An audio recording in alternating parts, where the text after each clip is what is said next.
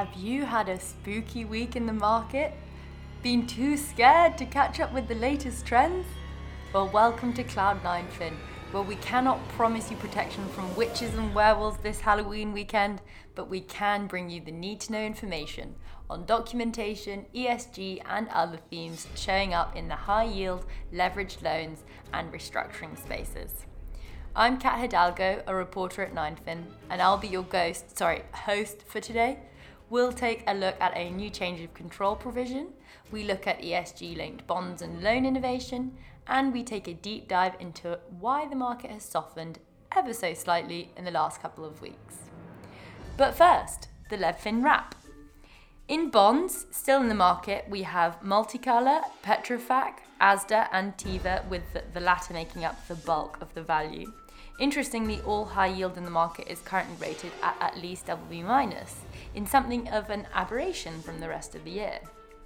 In loans, volume is a bit higher in line with the current trends, with 10 different tranches out with a total value of more than 3 billion euros. Issuers are all uh, single B and include Ahlstrom-Munksjö, Equiniti, Marlink, Median Kliniken, Pharmazell, Synthon, and Exis.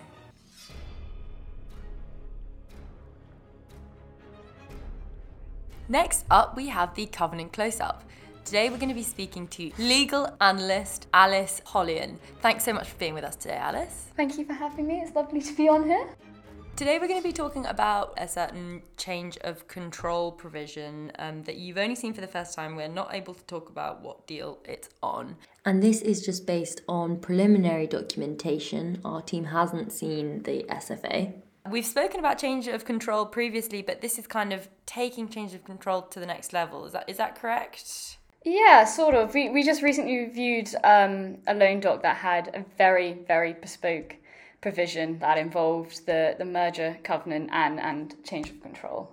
What's what's your take on, on the on the covenant? Well, it puts the lenders in quite a unique position. So so basically, um, it offers the company structuring flexibility in the event of a disposal, sort of representing 50 to 95% of the group's you know assets, EBITDA or, or revenue.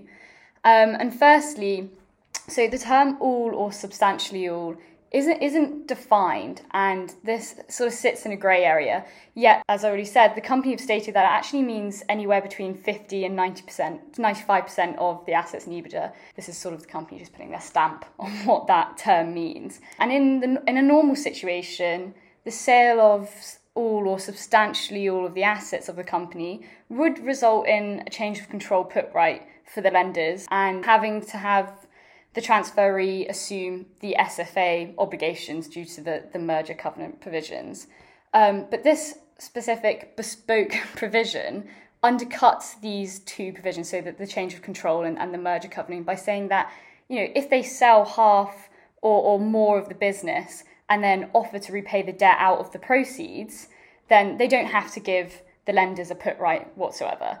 Um, and, and sort of what's more sort of important is that you know the offer to repay the debt can be made pro rata to other senior secured and second lien holders rather than the senior secured holders getting the first bite, which is what would usually happen. And it seems that once the proceeds of the sale have been used, the company has no further obligation to make a change of control. So they, in the, the docs, it states that no default or event of default will be deemed to have occurred if this specific provision is complied with. So the change of control provision has been sort of completely thrown in the trash, to put it lightly.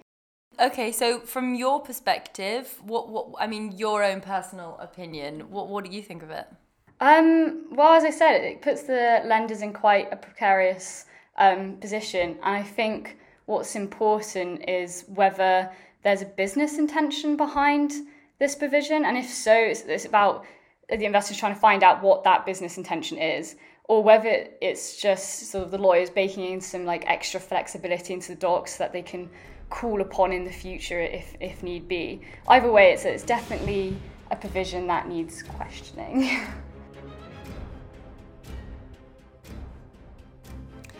Next up, it's time for Please Raise Responsibly, where we take a deeper dive into ESG. Today I'm with two credit analysts who focus a little bit more on ESG. Uh, we have Josh Latham. Hi, Josh. Hi, Kat. Thanks for having me. And Alex Manilopoulos. Hey, Kat. Great to be back. Thanks. So, today we're going to be talking about sustainability linked bond and loan innovation. So, yeah, Josh, start us off. What are your thoughts? Yeah, thanks, Kat. So, um, we've seen another busy month in ESG markets. In the ESG bond market alone, we've seen 3 billion printed, um, and sustainable bonds have taken the majority, or the lion's share of that amount um, through free issuers. Uh, on the loan side, just covering that, I mean, we have year-to-date issuance coming up to 45 billion euros. So again, you know, really, uh, uh, really ticking on, um, especially in comparison to last year. As we know, uh, uh, ESG is an emerging space, so we've got you know lots of uh, sponsor sponsor side legal counsel um, really really seeing what will fly. I think was there any, anything that caught your eye this month? for one, we saw this month that banks might incorporate carbon credits into the sustainable linked bond deals. Um, and this means that if issuers fail to meet the targets, they will, have, will be penalised by buying, well, they have to purchase carbon offset credits. Um, and these carbon credits is basically an indirect investment into projects which will go towards the reduction of greenhouse gas emissions. And just to give you an example of a project this could be anything from reforestation, um, methane capture, or renewable energy like wind farms. The carbon offset credits have already been proven in investment grade.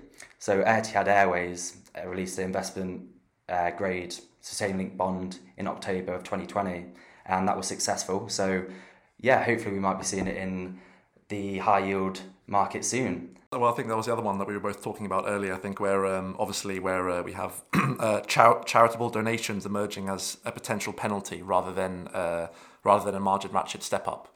Uh, yeah, which will cert- certainly be interesting. Probably not one that's popular with the buy siders because because obviously if uh, um, if an issuer fails at ESG terms, then uh, buy-siders don't get the upside. But uh, but obviously, you know, if, if we have uh, ESG-minded buy-siders, then then um, then it, then they should should uh, certainly be happy with uh, with uh, where their money is going. Well, I suppose in any case, should investors benefit from issuers' lack of ESG efforts? And I thought there were there's like some problems with this charitable donations. Like, is there any tax implications?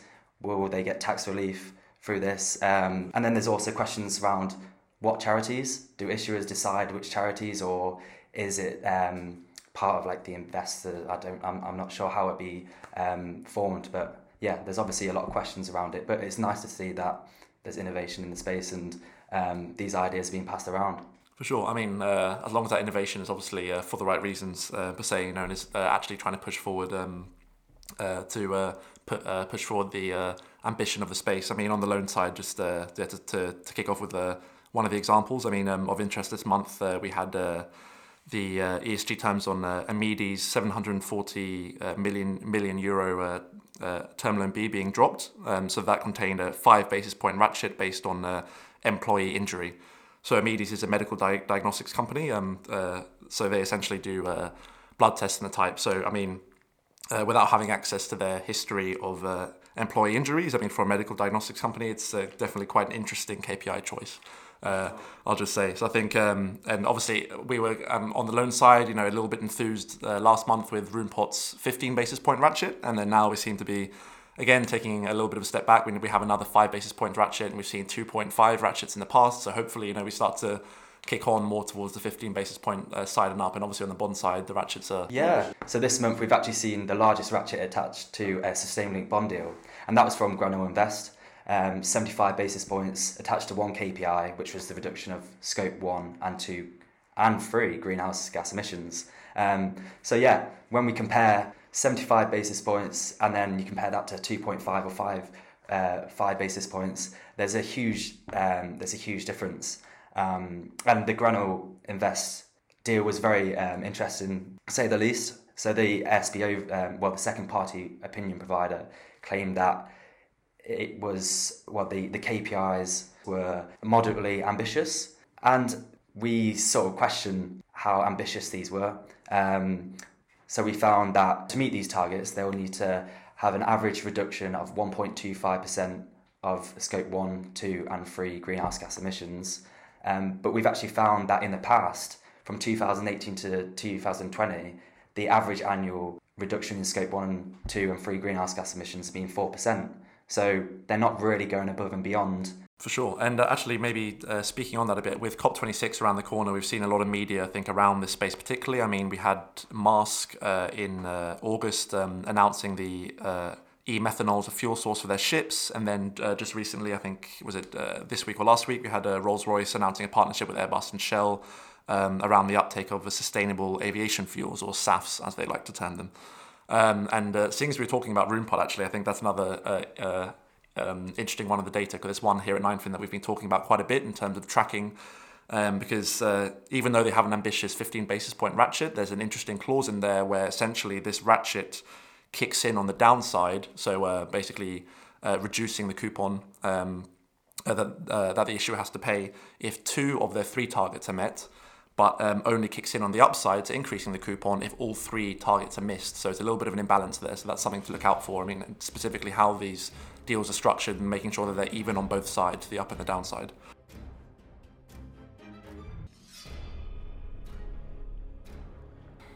Next up, we have our deep discussion where we discuss a topic in the market a little bit more deeply. Today, we're going to be talking about how the market has softened a little bit. With me, I have our lovely CEO, Stephen Hunter. Hi, Kat. I have the fantastic editor, Chris Haffenden. Hi, Kat and my wonderful colleague, uh, another loans reporter, Laura Thompson. Happy Halloween, everyone. so, Stephen, maybe we can start with you. What have you seen in the last couple of weeks? Yeah, so I think there's been a little bit of a sentiment shift. Um, earlier on in summer, maybe the start of September, people were prepared for a very big pipeline of deals. Everything was getting done. You could refinance essentially everything. Levels were pretty tight, spreads were pretty tight. But just in the last two to three weeks, I think across both bonds and loans, we've th- seen things soften just a little bit. And there's a few signals in the market that people are being a little bit more discerning in terms of the deals that they do and the price level at which they do them. I think it's interesting that you know, earlier this year, essentially anything could be refinanced, but when you look in, in bond land, there are a decent number of names that were done kind of at the tights in August or September, which have now actually traded subpar. So even kind of big telco names like Altice, Altice International's most recent issuance is subpar. Um, you know, names like um, Kimura's kind of cross-border US deal is also subpar. Um, some of the double B names or kind of crossover credits like Cellnex also subpar. So um, there's there's been a little bit of pain in the secondary markets for people who bought into those deals, and maybe now people are just um, demanding a little bit more. I think there was probably um, a lot of pent up demand in September. We saw quite a few deals issue in September, but a little bit late. Uh, it also feels though that we've started to see a little bit of change in the rate environment as well. And I think everyone's looking at the pipeline in terms of supply and realizing that, particularly on loans, which I think Laura can talk about a little bit in a minute, is there's a lot to choose from. So I think buyers have decided that they can be a bit pickier because they don't have to worry so much about being involved in every single deal. Uh, and to me, the two names that really showed the shift were probably Modulaire and Aggreko, where both of those not only priced somewhat wider than the price guidance, but looked like they were pricing cheap compared to the market at that particular point in time. But also there was uh, quite a lot of shifting there on the docks as well, and shifting on the docks on the bond side as well as loans, which I thought was important. Yeah, so um, pricing's definitely coming up. We're looking at around 400 now for a B2, which was about 375 pre-summer. Um, people obviously have a few reasons I think this is happening. CLO dynamics are always relevant, but people think there's a lot of kind of idiosyncratic credit um, driving this. At the moment, we're having a lot of sort of 300 million deals in quite niche industries that are coming to market. Again, people think that's because they've kind of been waiting for an opportune moment to come with a lot of bigger deals coming pre-summer. They don't want to compete with that. A lot of them are now coming to market now. Those kind of deals always have to come at a bit of a premium to large deals, to familiar names. And once the market has moved, because of maybe partly um, this influx of these smaller deals, then that's now where the market is. And so the bigger deals also have to kind of align there. Um, another point they're mentioning is that because of very aggressive mar- margin ratchets earlier in the year, on top of these ESG ratchets, were, which are now ubiquitous and often pretty easy to hit, they, they feel that they need to price that, that in. They know that they're going to lose a bit of juice, often pr- like pretty quickly, a few months down the line, and they've got to price that into that initial pricing now, and all that is kind of leading to loans pricing just a bit nicer than they were um, before summer. I think one of the interesting points on the loan side as well, to Laura's point that some of the B2s are now kind of 400 over compared to 375. Um, also, you're getting a little bit more OID these days as well. Um, so you've got to bake that into your kind of all-in yield calculations as well. So um, definitely feels like it's a little bit softer out there. But that said, last week we still had Burger King France and Together, the UK mortgage provider, both price PIK toggle deals, which is traditionally seen as something you do only when markets are very, very strong. So it doesn't feel like deals can't get done. It just feels like people are being a little bit pickier, a little bit more price sensitive, but people can get things over the line if, if, if the price is right and the credit's right. Yeah, I think back to the rate point as well is and something that our colleague Owen wrote about last week is that with the underlying rates starting to move, particularly in Europe, the value of the sort of LIBOR floor that you had before is actually diminished quite a bit. So that was the, the bit of extra juice that you didn't see. You know, that started to you know to, to disappear. Um, I agree with Stephen's point about poorly performing deals. We've seen quite a lot of stretch names or names which are a bit funkier in the single B space, which haven't performed very well. And some of that might be because of the sort of headwinds we're seeing with supply chain and raw material costs. And you know, but there has been a lot of names we've had this year that have come at you know come and started to trade slightly below par, which are now trading nearer to 90 than par. So I think that's you know definitely something that's in people's minds. I suppose the other thing to think about is just the large LBO pipeline and how much are investors just waiting for that to break and therefore they're sort of keeping some of their powder dry. If you look at the European High Yield Survey, their view was that bonds are expensive here and a lot of them have got cash positions of over 3%. So it feels like they are positioning themselves defensively, waiting for either the market to soften or to, uh, to take down new supply. Uh, for, for example, uh, Morrison's is still to come to market, and if you look where that deal was underwritten in terms of the caps in the documents, that's a good example of how the underwriting environment was a little bit healthier earlier on this year, and now things are looking a little bit tighter, especially given that ASDA has a has a deal in market this week that's um, initial price thoughts are 4.75% to 5%, which is only 25 to 50 basis points off where the Morrison's caps are. So there may be a few nervous banks out there. I'm also intrigued to see what's actually happening on the the sort of demand side as well. So it feels like the CLO pricing hasn't really moved much, which means the arbitrage should be better, notwithstanding the LIBOR floor mm-hmm. issue. And it's sort of we are starting to see maybe less CLOs being printed, but it still feels that that sort of pipeline is there, and there still seems to be a fair number of warehouses. So it's trying to work out, you know, whether this is actually a a, a demand picture. When I talk to buy siders uh, they will tell me that you know even they might be ramping up CLOs, but they're doing it conservatively. They're aware that um, the way the market is at the moment is priced a bit higher, but there are often deals involved that they don't really want long term, so they're acting conservatively on this. They're holding back. They're passing more deals by far now than they were in the first half of the year. So it feels like they are they actually have quite a bit of flexibility um, in terms of their demand. That they're not rushing to fill any books, and they can kind of take it slow um, and hold back when they feel that they're not getting the deal that they really want. I think the covenant context is interesting as well. I think until Modulaire, it had been a very long time since we saw any changes on a bond deal in terms of covenants. Um, but we have had some pushback on some of those larger LBO deals and maybe slightly more storied credits. Um, so we have seen people push back on that and actually get material changes to documents. Um, I think the loan side's a little bit more fluid and that changes are a little bit more frequent.